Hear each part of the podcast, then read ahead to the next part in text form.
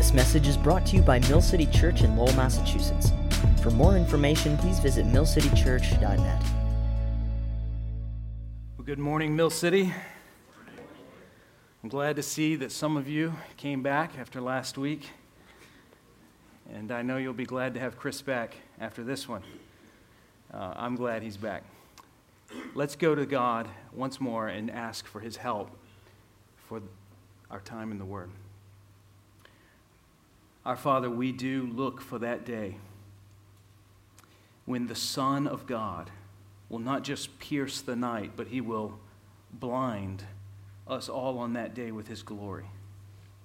And the darkness that we now see and sometimes feel intensely will be gone forever. And so, Lord, we ask that even now you would make that reality true in our hearts. For those of us that know you and believe this, God, we pray that you would remind us in such a, a rich way that we would be ready to live for you again now. And those of us that don't, we pray that you would expose our hearts by your word. Pierce us now so that we might not be pierced in that day. And we pray this in Jesus' name. Amen. Well, if you have your Bibles and you can find your place to Matthew chapter 25, Matthew chapter 25, we'll be looking at verses 1 through 13. Can you guys hear that reverb a little bit, the echo? I don't know if you guys can hear that back there, but I understand it's hard sometimes. Matthew chapter 25, in what's called the parable of the virgins. Some of us like surprises, some of us don't. When I first proposed to my wife, I first tried the approach of surprise. And she didn't like that, and she told me no. so I then had to persuade her and go the more uh, open route of uh, long conversation, and we picked out a ring together. but she said yes eventually, and we're married today. Uh, other times, surprise parties are, are exciting for some and, and not for others. Surprises can be something really good, or they can be something bad, depending on which, which end you're on. One of the more exciting and epic surprises in American history was when George Washington, on December 25th, 1776, that fateful year of the Revolution, he famously crossed the Delaware in treacherous waters. You remember this? It was a surprise Christmas night. It was cold. And in Trenton, New Jersey, the Hessian forces were uh, bunkered down and, and really not expecting an attack. Well, Washington was crossing over with more than 5,000 men, and in fact, two detachments couldn't even make it across that night. He was further up north from where the Hessians were, and in the process, two detachments didn't make it, and he was 3,000 men short of what he had planned to go into the attack with. So, with 2,400 men, though, the next morning he caught them completely unaware, and he captured the entire Hessian force. And most people who follow the Revolutionary War recognize this as a major turning point in that year and potentially in the entire war, because after that, recruitments went up and the morale of the, of the entire uh, revolution was raised and the fight was renewed. Jesus tells us in many places that it will be a surprise to many when he returns. And that surprise, for those who know him, will be a delight. It could happen while we're meeting right now. And we would just exit this moment of delight right into eternity with him forever. And for those who don't know him, it will be a moment of terror that will never end. Jesus tells us this. And he tells us this so that we would respond now, so that that day would be a surprise to our joy. The main point of this, of this parable is that the wise are ready for Jesus' coming. The wise are ready for Jesus' coming. Read with me this parable beginning in verse 1. Then the kingdom of heaven will be like ten virgins who took their lamps and went to meet the bridegroom. Five of them were foolish and five were wise. For when the foolish took their lamps, they took no oil with them, but the wise took flasks of oil with their lamps. As the bridegroom was delayed, they all became drowsy and slept. But at midnight there was a cry Here is the bridegroom, come out to meet him. Then all those virgins rose and trimmed their lamps. And the foolish said to the wise, Give us some of your oil, for our lamps are going out. But the wise answered, saying, Since there will not be enough for us and for you, go, to, go rather to the dealers and buy for yourselves. And while they were going to buy, the bridegroom came. And those who were ready went in with him to the marriage feast, and the door was shut. Afterward, the other virgins came also, saying, Lord, Lord, open to us. And he answered, Truly I say to you, I do not know you. Watch, therefore, for you know neither the day nor the hour. Watch, therefore, for you know neither the day nor the hour. There are four things I want us to see that Jesus exhorts us to in this parable. And the first one is trust that Jesus will return. Trust that Jesus will return.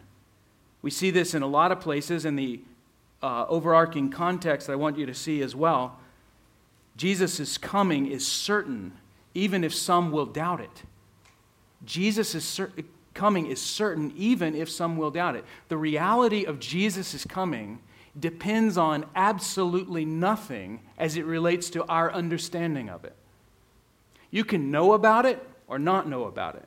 You can believe in it or not believe in it. You can know of Jesus or not know of Jesus.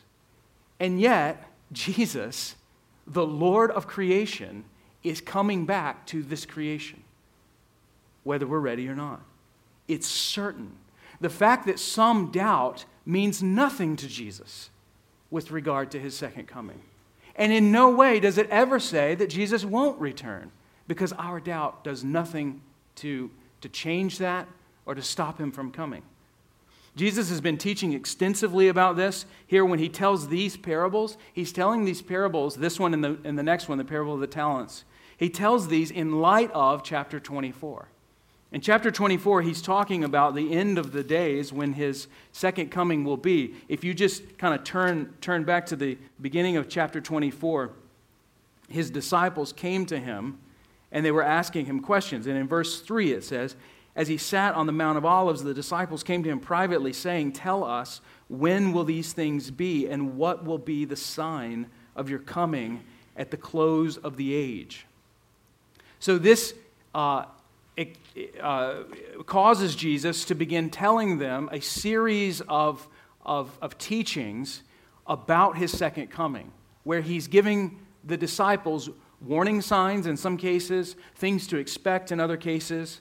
And he's saying in all of this context that there are things that must happen before his return. They're interested in when is the moment of your return. Most people who study eschatology and get really excited about it are really interested in the moment of Jesus' return. They were too. But Jesus is telling us, he told his disciples then, that things will happen before that moment. So while we can't know the moment, we'll see that in just a moment. While we can't know that exact time, day, or hour, which Jesus emphasizes to us, he tells us a lot of things that we have to know will happen first. So if you just kind of scan through chapter 4, I'm going to I'm going to reference several verses. But first of all, the one we just read in chapter 24, verse 3, there, there is a close to the age that must happen. We're in an, an age, a time that God has appointed that must come to a completion before Jesus' return. You, sometimes you might say, What are we waiting on? Well, we're waiting on the appointed time. We're, we're waiting on this season, this age that God has ordained to, to come to a close. We're not at the close yet. In chapter 24, verse 8, after he begins to say other things here, he, he mentions in these things uh, that, he, that, that he's been talking about in the previous verses, in verse 8, he says, All these are but the beginning of birth pains. What is he talking about? Well, he's talking about how false teachers will come and lead many astray. There'll be wars and rumors of war in verse 6. Uh, verse 7, he says, Nation will rise against nation, kingdom against kingdom, and there will be famines and earthquakes in various places. Now, why would he say these are the beginning of birth pangs? He's saying that because we might see those things and say, well, this is it. And Jesus says, no, these things are only the beginning of what must happen before he returns. If you scan down to chapter 24, verse 14, he tells us again, he says, then, then the end will come. Well, in verse 14, previous to that, he says, And this gospel of the kingdom will be proclaimed throughout the whole world as a testimony to all nations, and then the end will come. All through this section, Jesus is emphasizing things will happen, but the end will come. Jesus will return, and his return is certain. In verse 1 of our parable, you'll notice then, in light of this, he says something very different than he says in other parables throughout the Gospel of Matthew. It says, Then the kingdom of heaven will be like ten virgins who took their lamps and went to meet the bridegroom. If you study the book of Matthew and you're in uh, following along, you'll see that most of Jesus' parables will usually say, What is the kingdom like? It is like this, or it is like that. He's illustrating what his rule and his people are like. Here, it's different. He says, This is what it will be like at the second coming. This indicates to us that it is certain. Not only is it certain, there, there is a certainty of what it will be like in that time. And the fact that Jesus tells us about it ahead of time does not mean that it won't happen. In other words, you can't, we, we shouldn't read this and say, well, because Jesus told us, well, then now it won't be like this. Jesus is telling us, in spite of the fact that he tells us, it will be like this. And then he tells us in verse 13, he says, Watch therefore, for you know neither the day nor the hour. We don't know the day or the hour. But look in chapter 24, verse 36. But concerning that day and hour, no one knows, not even the angels of heaven nor the Son, but the Father only. The Father does know that moment. That time is fixed. This appointment that all mankind has is certain and fixed, and it is coming even though we don't know it. The day and the hour is already planned. It's already planned out. Part of trusting in Jesus is waiting for him. Paul described the conversion of those in Thessalonica as them, quote, turning to God from idols to serve the living and true God, and to wait for his Son from heaven, whom he raised from the dead, Jesus, who delivers us from the wrath to come. That's 1 Thessalonians 1 9 and 10. Think about that. What is conversion? What is it to repent of sins and believe on Jesus? Well, one way of explaining it is to turn away from idols, to serve the living God, and to wait for his son's appearing. If someone were to ask you, and you were thinking about this, what, what are you doing? A theologically correct answer would be, I'm waiting in your busyness, we're waiting. What are you doing with your life? What are you waiting on? I'm waiting on, on Jesus' second coming. Sometimes we think of trusting Jesus as only asking Him for forgiveness, but that is only one part of a much greater whole. Turning to God involves choosing to wait for His appearing. Now, you might think this goes without saying, but the reality is, is when, when you and I are coming to faith, we're often just thinking in terms of, I need forgiveness, and that's fair.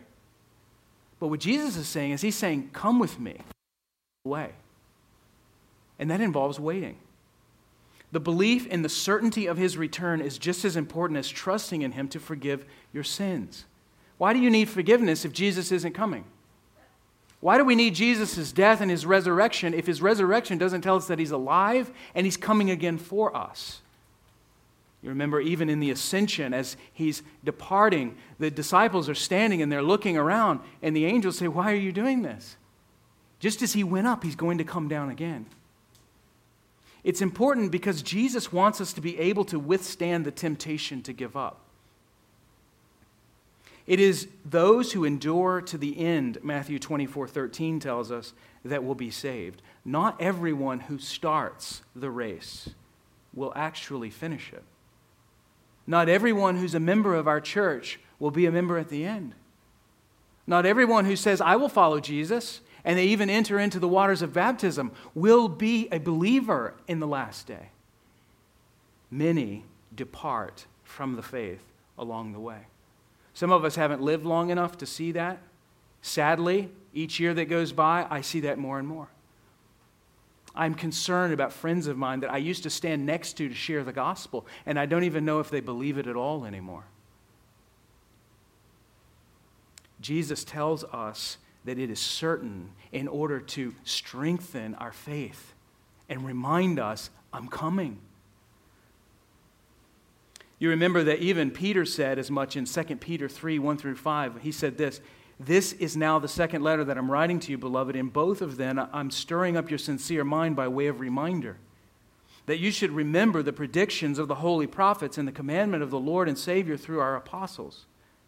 Knowing this, first of all, that scoffers will come in the last days with scoffing, following their own sinful desires, they will say, where is the promise of his coming? For ever since the fathers fell asleep, all things are continuing as they were from the beginning of creation. Scoffers will come because they doubt his second coming. And they will scoff at us. And they'll challenge you. And they'll say, Really? Really? You're waiting on the magical, invisible being up in heaven of the mythology story? That's what you're waiting on? Scoffers will come. It goes on to say they deliberately overlooked this fact, going on to speak of the first judgment God gave on the world in the flood. You see, in that day, they didn't believe the judgment of God was going to come either. And all of this is connected to the second thing in this parable that Jesus draws our attention to, and that is that Jesus is coming, while certain, will be delayed from our perspective. So he is telling us to anticipate a delay in his coming. So while, while his coming is certain and he wants us to be dead set on that, he's also telling his disciples there's going to be a delay from your perspective. So we should anticipate that. That's helpful. If you are married, you know that if you're going to get home late or your spouse is going to be home late, you really appreciate knowing that there's a delay. And when you don't know that, it can cause problems. Jesus' coming is preceded by other events that must happen first. So I pointed to some of these just a moment ago, but look at this in our, in our passage here. Continuing on from verse 1, looking at verse 2, it says, Five of them were foolish, five were wise. For when the foolish took their lamps, they took no oil with them, but the wise took flasks of oil with their lamps. As the bridegroom was delayed, they all became drowsy and they slept. But at the midnight, at midnight there was a cry, "Here is the bridegroom, come out to meet him." Verse 5 tells us that the bridegroom was delayed in his return. So the story that Jesus tells, it's, it, it can be uh, tricky. I'm sure Chris has said something like this already this summer, but it can be tricky at times with the parables to not to push all of the details of the parable too far. So, for example, in this one, here's the, here's a story of a bridegroom, and there are 10 virgins. Why are there, why are there 10 virgins and not, and not one bride? Uh, and, and why are they waiting at midnight? Why is the party happening at midnight and not a little bit earlier? There's all kinds of little things that you might want to push on this and ask. But the point is that uh, these, what are called virgins here, are, are essentially bridesmaids. And for some reason, the bride is not present in this because the bride doesn't matter in this case. Here are the bridesmaids who are supposed to be part of the wedding party, and they're waiting on the arrival of the bridegroom to go to that party. They're very important pieces in the, in the, in the overall uh, uh, party that's going on, in the wedding that's happening. And for whatever reason, it doesn't tell us why in the story. It only tells us that there is a delay.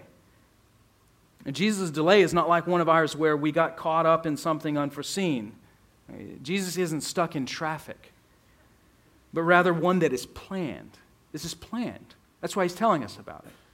For him, it's not a delay. There, there, there really is no delay from his perspective. But from our perspective, there's a delay. So it seems like that to us. So, as we were just saying a moment ago, many things will occur first. False prophets will lead many astray. This has to happen, it will happen. Wars, earthquakes, famines, all these will occur. Some will turn on us, he says in verses 9 through 11 in chapter 24. In uh, chapter 24, verse 12, he says that lawlessness will increase and the love of many will grow cold. It's hard to imagine a generation that hasn't gone by that didn't say, This is us. It's what we see. It's what we see in our own time, and we see it increasing. The gospel, he says, will be preached to the ends of the earth. All the nations of the earth will get it. But you also remember from the parable of the talents in chapter 25, verse 19. Look at that. Scan your eye there. Notice, even in this parable, which also begins, you'll notice in verse 14, for it will be like a man going. Also in the future, it's going to be like this. Verse 19 of that of the parable. Now, after a long time, the master of those servants came and settled accounts with them.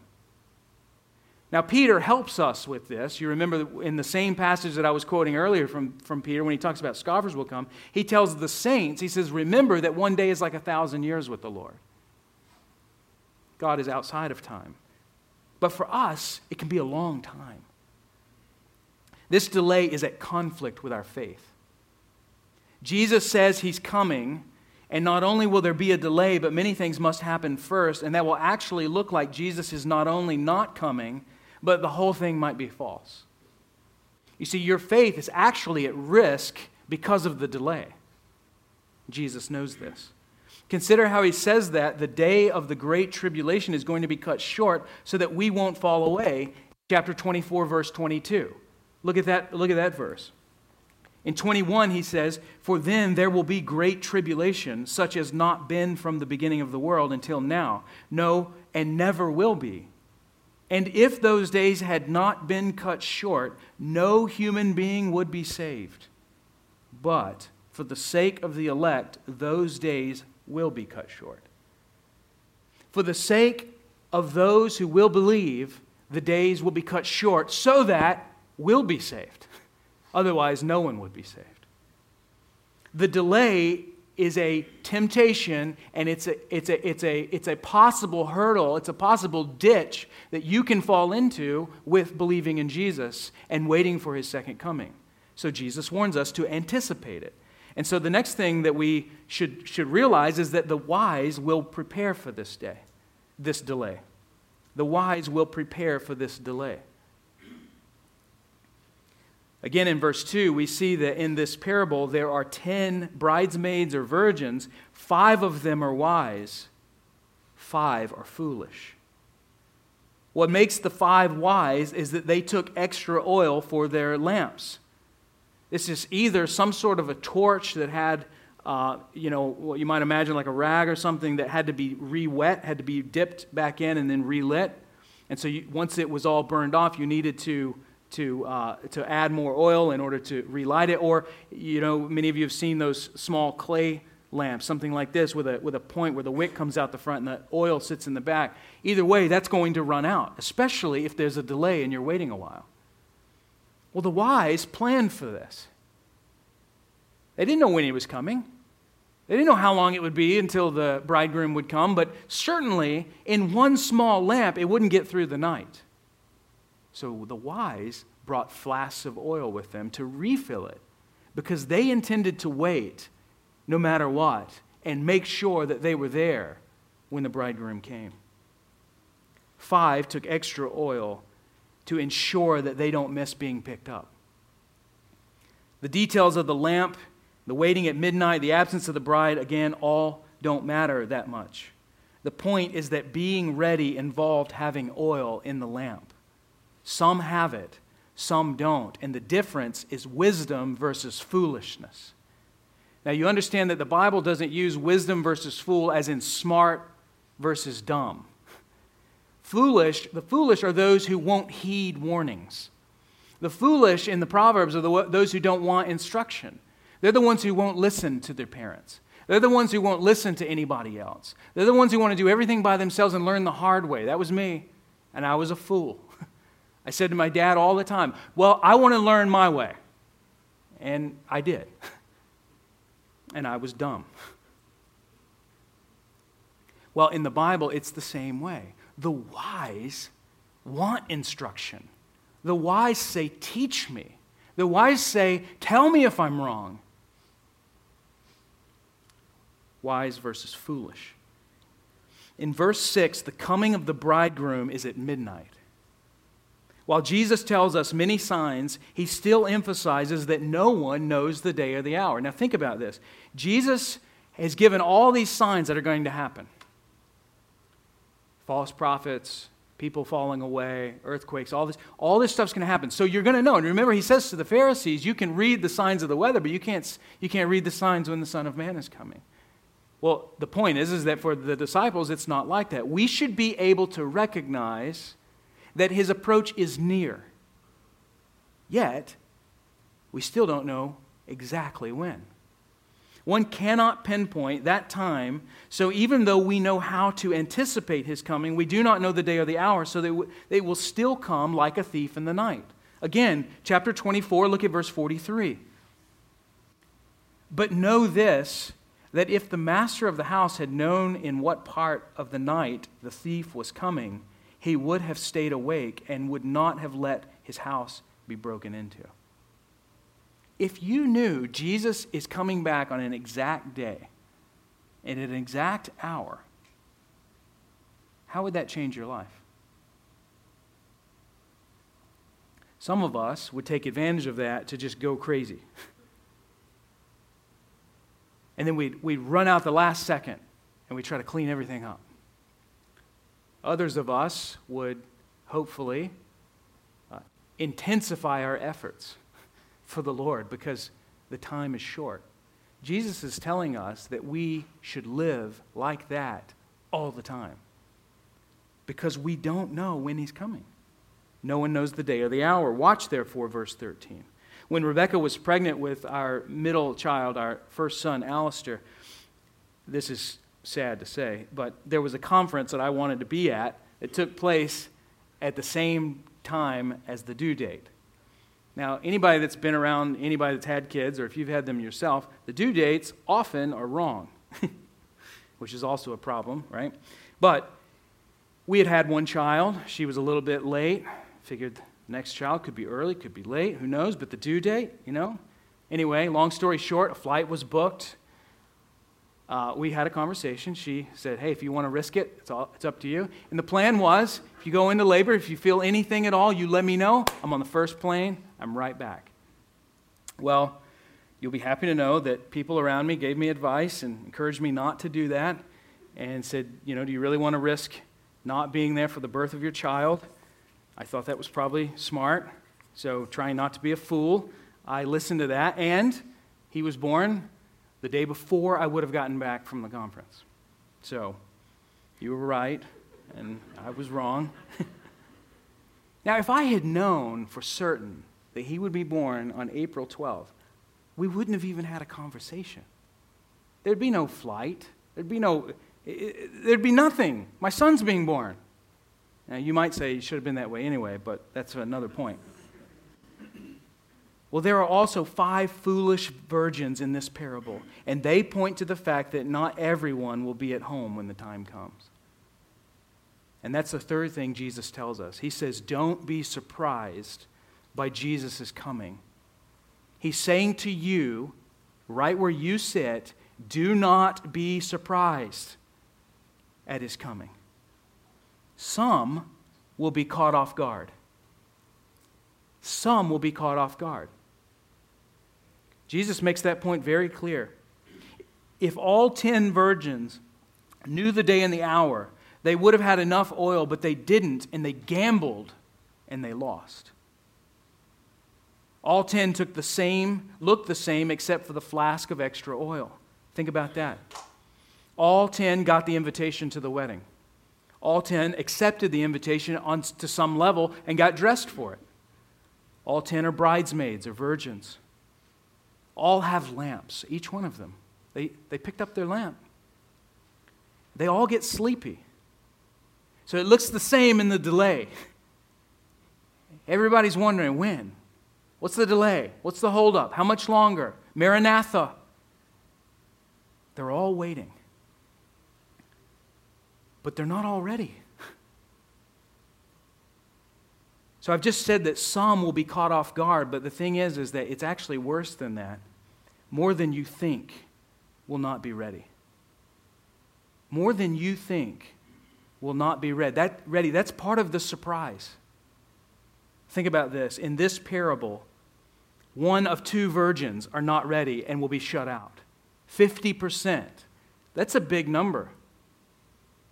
Prior to this, he says a similar thing in chapter 24. If you look at verse 40, it says, Then two men will be in the field, one will be taken and one left. That's 50%. 50%. Look at the next verse. Two women will be grinding at the mill, one will be taken and one will be left. You remember the parable that Jesus tells of of the soils, it's actually worse than 50% in that regard. Remember that? You share the gospel, you spread the seed far and wide, and it falls on, falls on four types of soils. How many soils take root, believe, and are genuine? You can answer that. One of four. 25%.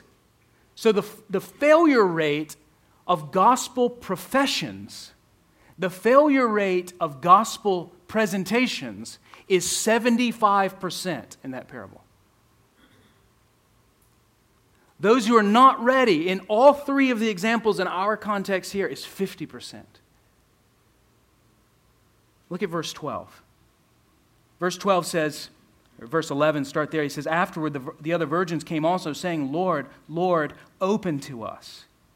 But he answered, Truly I say to you, I do not know you. I don't know you. Now, they got invited, they responded, they weren't ready.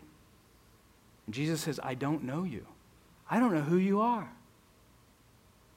This should remind you of another scary, eerie place in Scripture.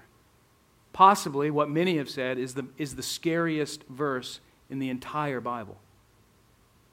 In this same book, in chapter 7, verse 23, Jesus says, that at the judgment, many, not a few, not, not some mistaken people, many will come to me on that day and say, Lord, Lord, that's his title. That's a term of endearment.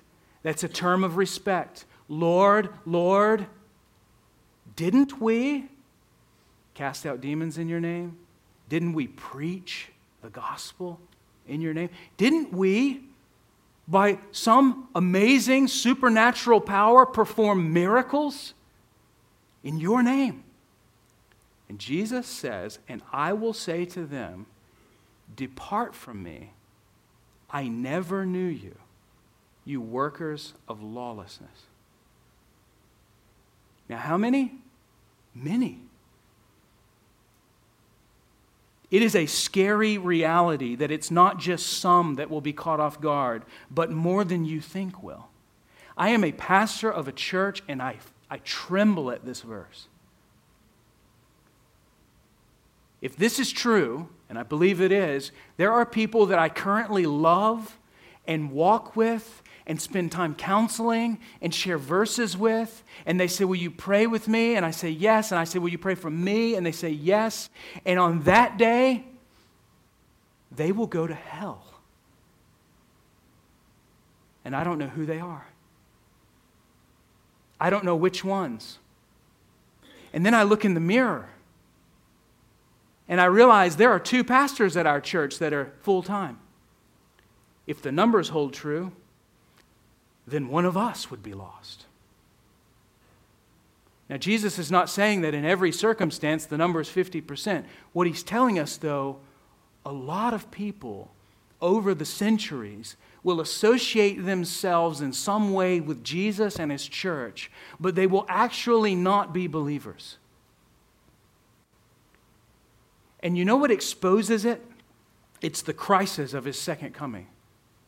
That's what shows it and you don't know until then. Jesus makes this point all, all the, with the wheat and the, and the chaff, with the sheep and the goats. The parable of the farmer and how someone comes in behind him and sows in uh, false uh, uh, um, uh, wheat that, that, that isn't real. And he realizes it, but he can't do anything about it because if he plucks them up, he'll ruin the whole crop. All over the place, Jesus tells us about this. Which means, church, think about this. As you sit here, this is not just a sermon for the person that's not here today. I, I'm, I'm with you. I think like that sometimes. I think, I wish so and so was here. I wish they could hear this. But look again at verse 1. Then the kingdom of heaven will be like this. Well, who's he talking to? Chapter 24, verses 1 through 3, it's the disciples.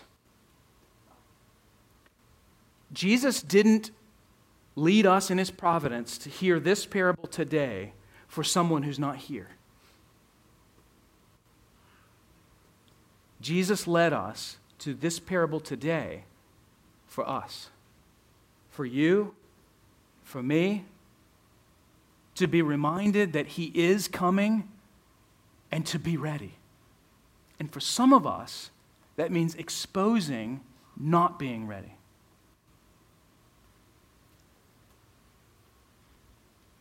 In that day, Jesus says, it will be like the days of Noah. In chapter 24, verse 36, he says, But concerning that day and hour, no one knows, not even the angels of heaven, nor the Son, but the Father only. As were the days of Noah, so will be the coming of the Son of Man. What does he mean? Verse 38 For as in those days before the flood, they were eating and drinking, marrying and giving in marriage, until the day when Noah entered the ark. And they were, look at that, unaware until the flood came and swept them all away. So will be the coming of the Son of Man. That reality is true for the whole world. But this parable tells us that it will be like that for some of us in the church. Even though he has warned us that it will be like a thief, even though he has warned us it will be like a thief in the night, it will be in the middle of a workday for some. It will be on some people's honeymoon. Some will be pregnant at that time and anticipating the birth of their child. All will be going on as before. And his, as his delay grows long, many will show that they don't believe by falling away ahead of time. Some will hang in there because that's just what you do. You go to church, be good people. Add it in, you know, have a whole life. You'll notice that it's the crisis of Jesus' unexpected coming that reveals the difference between the virgins. And you might think it's harsh at the end of the parable for Jesus to say that he never knew them when they had been invited and had done almost all to prepare and even came back to be let in. If you're reading carefully, you might notice that. And you say, but, but, but look at what they, they, they made a lot of effort. And then, even after you came and you, and you missed them, they still made the effort to come back again. And Jesus teaches us that in that day there will be no second chances. But what Jesus is really telling us with that is the fact that they did not prepare for the crisis shows that they did not know the Lord to begin with. It's not that they knew him and they made a mistake, it's that they never believed.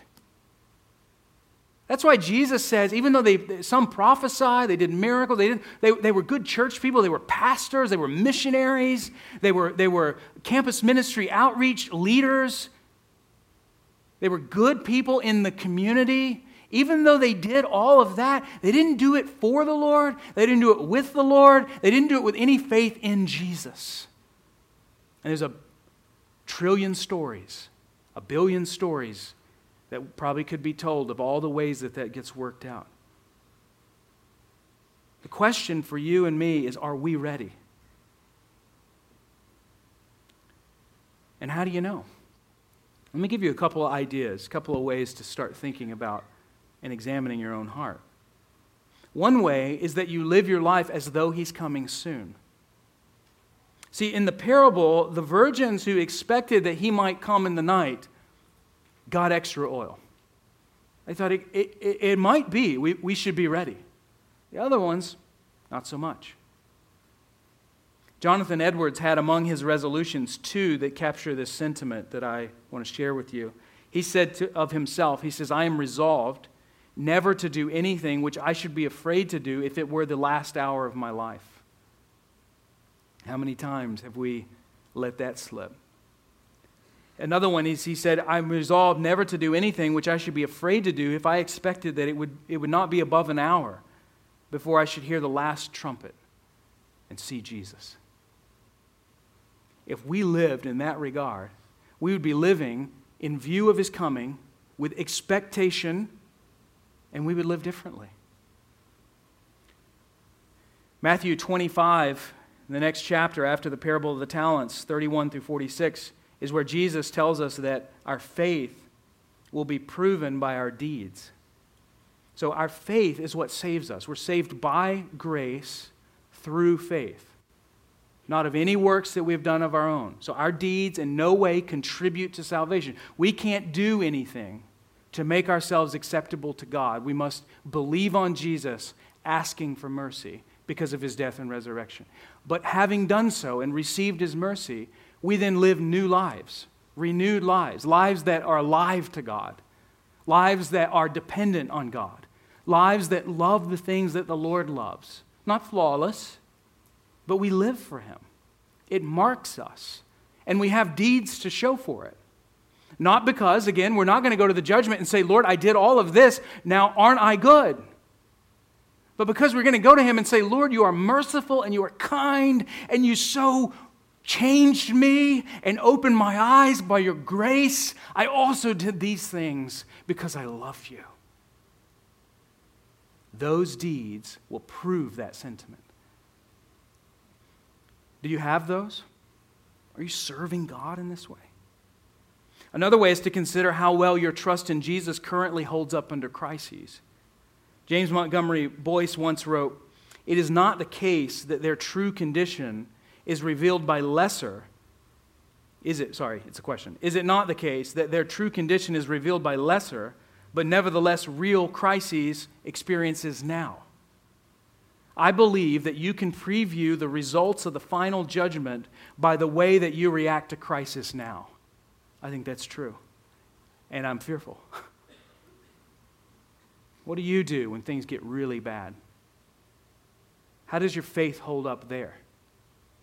Are you exposed as not walking with the Lord?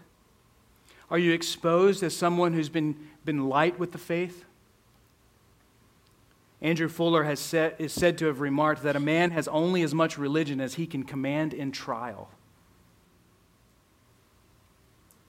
So, one way is to live as though he's coming soon and to examine the, the, the deeds, the fruit of your life.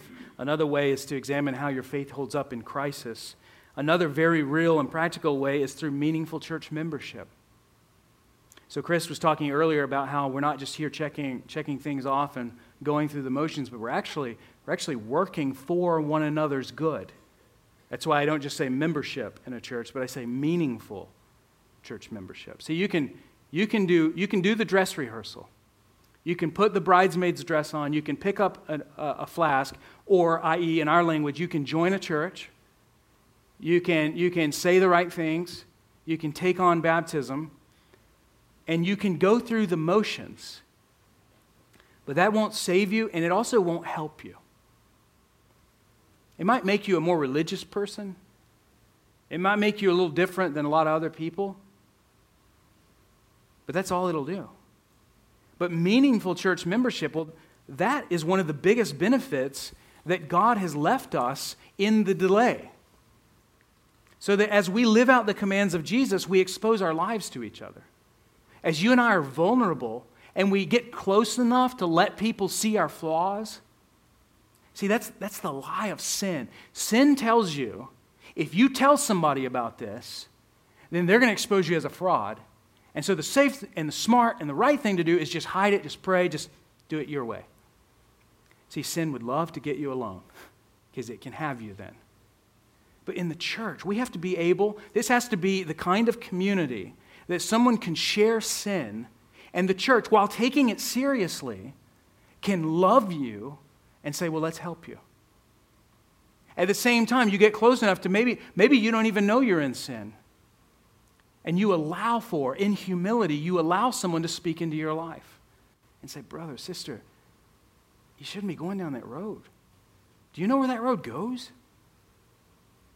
Meaningful church membership is opening yourself up to that and saying, I'm here because I want that. When you allow that into your life, when you submit to that, or if you're ever in the process of discipline, maybe you find yourself hardened in sin, and you're, you're on the other end of things, and you, you think everybody here is a jerk, and, and the pastors have no idea what they're talking about, and they're all full of themselves and self righteous, and you're on that end, in that moment, meaningful membership looks like saying, maybe I, my own personal assessment of myself could be wrong. And listening in humility. And when you do that, when you live that kind of life with each other, you protect each other. You get to have like sort of a mini judgment with each other.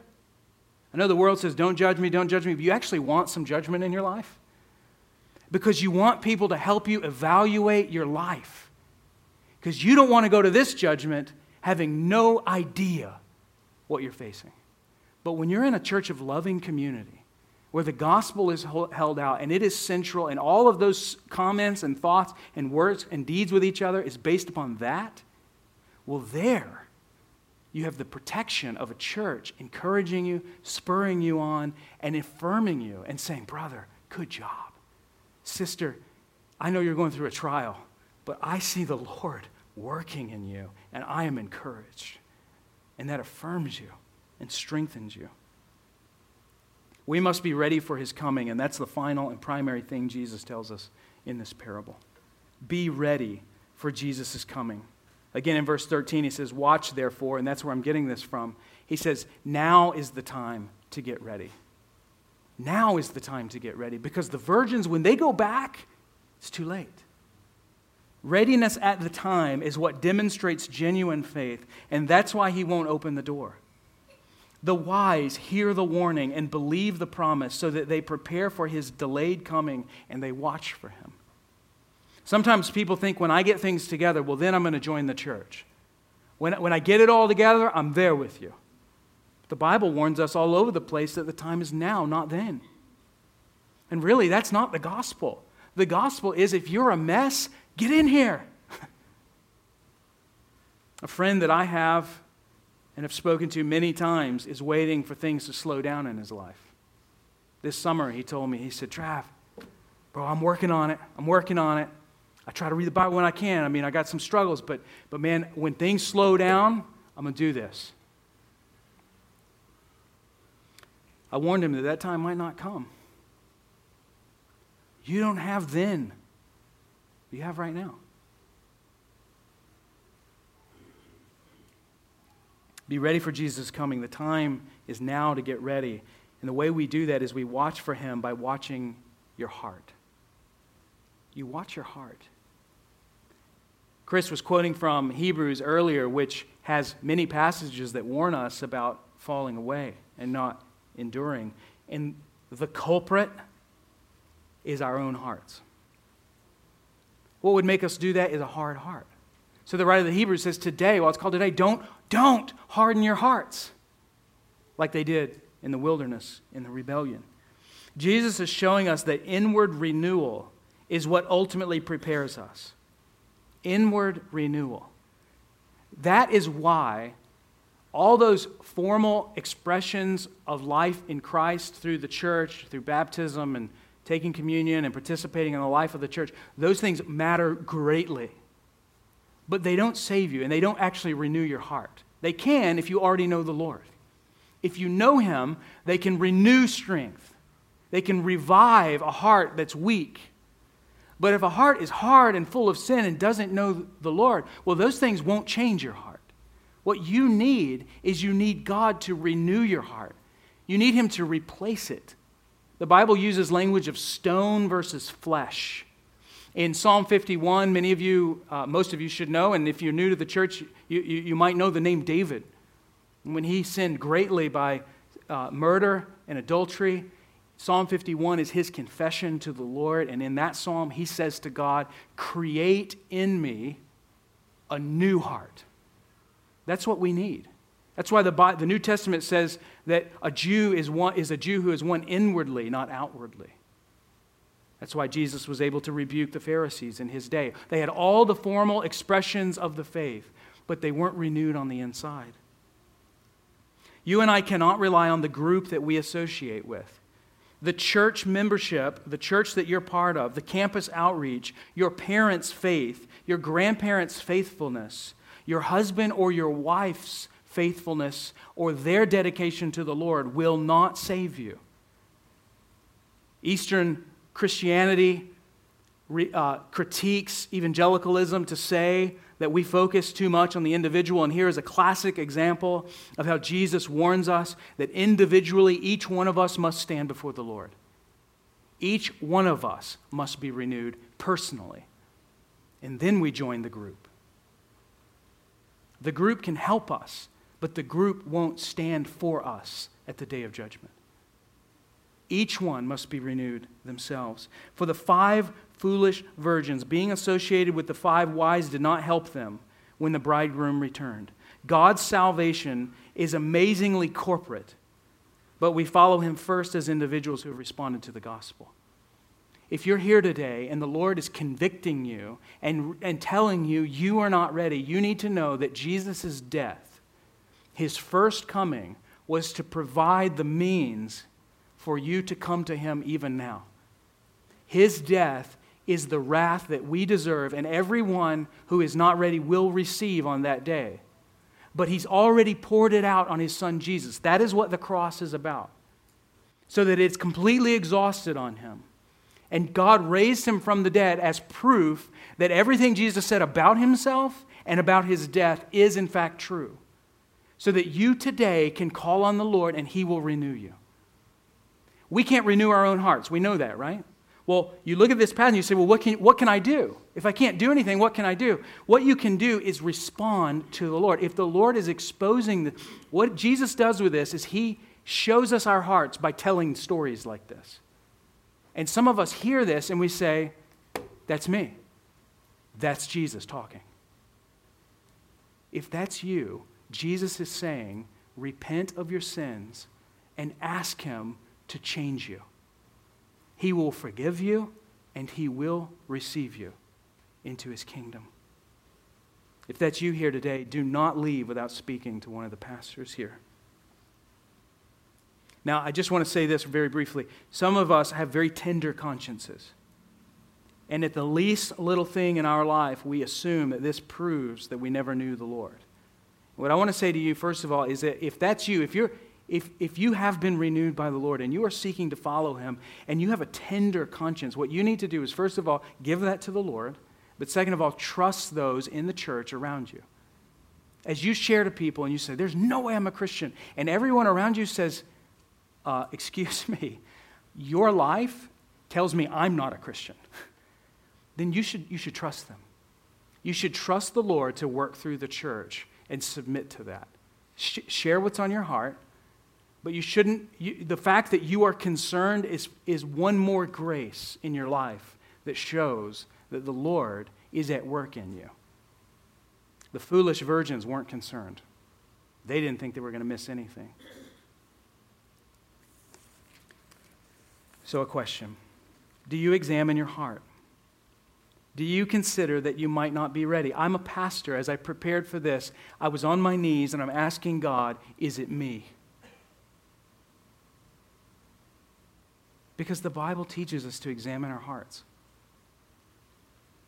Do you rely on the group to have you ready, but you don't seek Jesus yourself? Seek Him. Are you personally ready?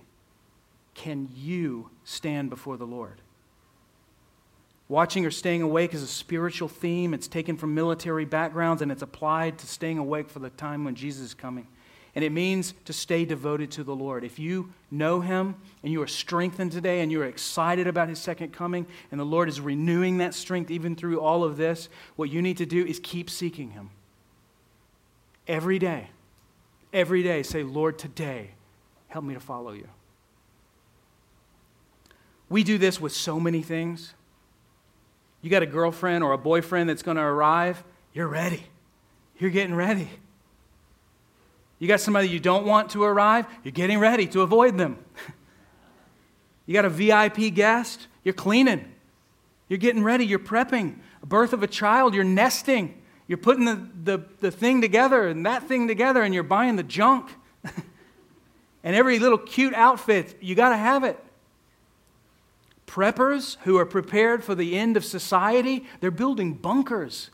And they're putting high def TVs in them and they're putting water and all kinds. People are getting ready and they do it all the time.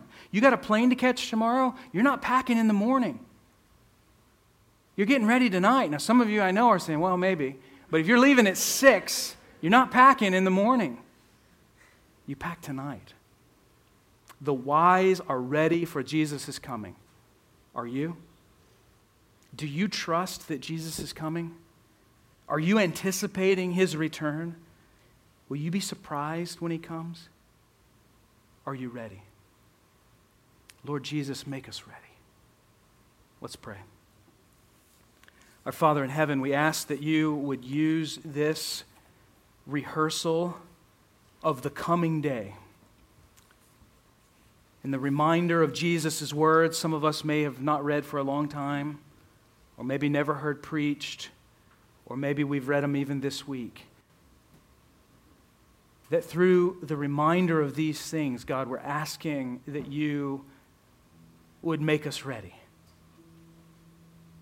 God, we're not looking for any sort of false professions or some sort of emotional response, but God, we are looking for the Spirit of God to convict us and to convince us and to purify us for that day. God, I pray that everyone in this room, somehow by your miraculous, sovereign grace, that no one in this room would be caught without oil.